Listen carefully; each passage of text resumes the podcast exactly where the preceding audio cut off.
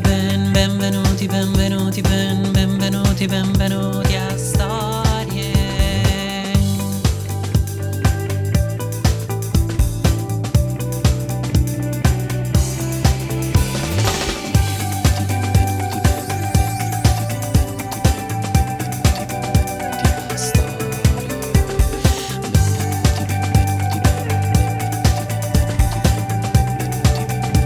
Benvenuti all'undicesimo episodio di Storie. Questo brano è tratto dal romanzo Controvento di Federico Pace. L'episodio in esso narrato è realmente accaduto. Tutto ha inizio nel settembre del 2012, all'aeroporto di Luanda, in Angola. La lingua ufficiale è ancora il portoghese.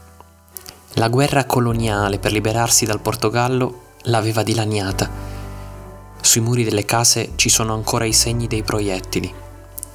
I sogni di notte sono pieni di paure. Le baraccopoli. José Matada aveva lavorato come giardiniere presso una famiglia borghese svizzera in Sudafrica. Poi perse anche quel lavoro, come un arbusto che non era riuscito a radicarsi. Indossava dei jeans, una felpa grigia col cappuccio e delle trainer bianche. Aveva 26 anni. In tasca un pound e delle banconote del Botswana. In Mozambico, a casa sua, gli amici, i familiari, le persone che gli volevano bene lo chiamavano Yusup. All'aeroporto era notte fonda. Era da solo. Non c'era nessuno dei suoi amici. Nessuno controllava l'accesso ai mezzi pronti al decollo. L'aereo sarebbe decollato alle 11.30. Così si avvicinò al Boeing 747 diretto a Londra. Non aveva con sé il biglietto, come poteva. Nessuno gliel'avrebbe fatto comprare. Doveva forse attraversare anche lui quel deserto infinito che lo avrebbe portato a morire su una carretta in mezzo al Mediterraneo. Fece dei passi rapidi per non farsi notare poi, ancora più rapidamente, si nascose nell'unico posto che gli fu concesso. Entrò nel vano delle ruote di atterraggio e si infilò dentro. Subito dopo l'aereo intraprese il precipitoso decollo. Il pilota vide il paesaggio d'Africa divenire cupo e remoto, il cielo freddissimo anche laggiù. Il viaggio sarebbe durato 8 ore e 50 minuti.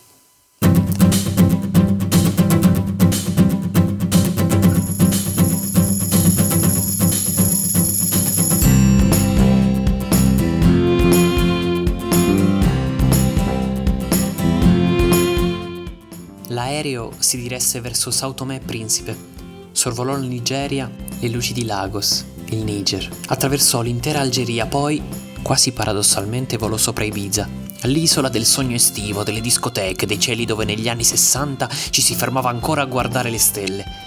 A destra, laggiù in fondo, si saranno intraviste le luci di Barcellona, ma è stato un attimo di meraviglia che è subito scomparso. Poi la notte, il freddo, la Francia, Tolosa, infine la Manica. Londra, al mattino, si avvicinava rapidamente. Nella metropoli inglese arrivò per studiare storia anche un giovane Salman Rushdie. Rushdie, nelle aule delle prestigiose istituzioni formative inglese, scoprì subito l'esistenza di tre gravi errori in cui si rischiava di incorrere. Se ne facevi solo due, saresti stato perdonato altrimenti l'avresti pagata cara. I tre errori erano essere straniero, essere intelligente e non essere in grado di praticare alcuno sport. I ragazzi senza abilità sportive dovevano stare molto attenti a non sembrare troppo intelligenti e, se possibile, a non apparire troppo stranieri. Salman aveva tutti e tre i difetti, quando scrisse il suo libro più noto, I versi satanici, lo scrisse perché gli interessava un'opera su Londra, sulla città che lo aveva adottato e che lui aveva immaginato più di tutte le altre. Per rinascere, scrive Rushdie, proprio all'inizio del libro, facendolo cantare a Gibril Farishta che precipita dai cieli, devi prima morire. Per scendere sulla terra rotonda bisogna prima volare. Come puoi ancora sorridere se prima non hai pianto? Come conquisti il cuore del tuo amore, Signore, senza un sospiro? In quel libro, proprio all'inizio, poco prima dell'alba di una mattina d'inverno, il giorno di Capodanno, due uomini adulti e vivi cadono da 6.000 metri verso la manica, senza l'ausilio di paracadute o di ali. Per rinascere, scriveva Rushdie, prima devi morire. Londra si avvicinava. Il pilota, anche se abituato a quella vista, deve aver guardato con una certa meraviglia, ancora una volta, la città che gli veniva incontro con la solita improvvisa velocità.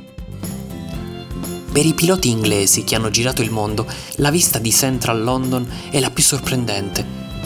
Più del Monte Bianco mentre volano verso Pisa, più della Groenlandia durante i loro viaggi nord-atlantici, più del Monte Fuji quando partono da Tokyo, o dei canali di Venezia mentre si avvicinano alla laguna per atterrare.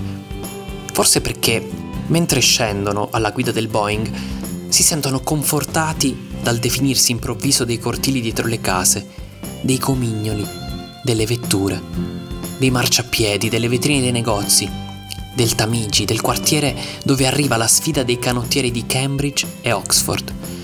Deve essere stato allora che il pilota, perso a osservare lo splendore mattutino di Londra, aprì il carrello delle ruote per l'atterraggio. Quando fu ritrovato il corpo di un africano senza vita in una strada del quartiere di Mortlake, nella zona ovest di Londra, vicino all'aeroporto di Itro, nessuno si spiegò cosa fosse accaduto.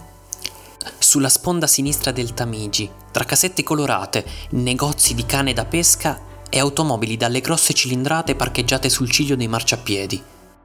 La prima idea degli investigatori fu che si trattasse di una vittima di un omicidio, ma non era così.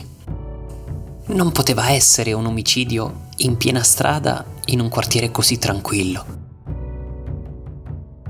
Solo dopo qualche anno si capì che il corpo era quello di José Matada, il giovane del Mozambico che gli amici chiamavano Yusuf.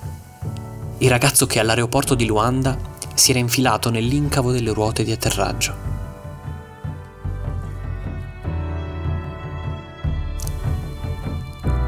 A quelle altitudini si dovrebbe morire entro un'ora dalla partenza, ma non andò così.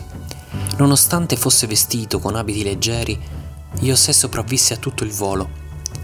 Sopravvisse al freddo incredibile e all'assenza di ossigeno, probabilmente inconsapevole e privo di sensi. Poi, quando il pilota ha aperto il carrello per l'atterraggio, José deve essere volato giù, verso Londra, come i due protagonisti del romanzo di Salman Rushdie, senza paracadute, senza ali. Per vivere, deve aver pensato in un solo istante, devi prima morire. Nelle tasche di José gli investigatori trovarono anche una scheda telefonica. Il testo dell'ultimo messaggio che aveva spedito era Ti posso chiedere un favore?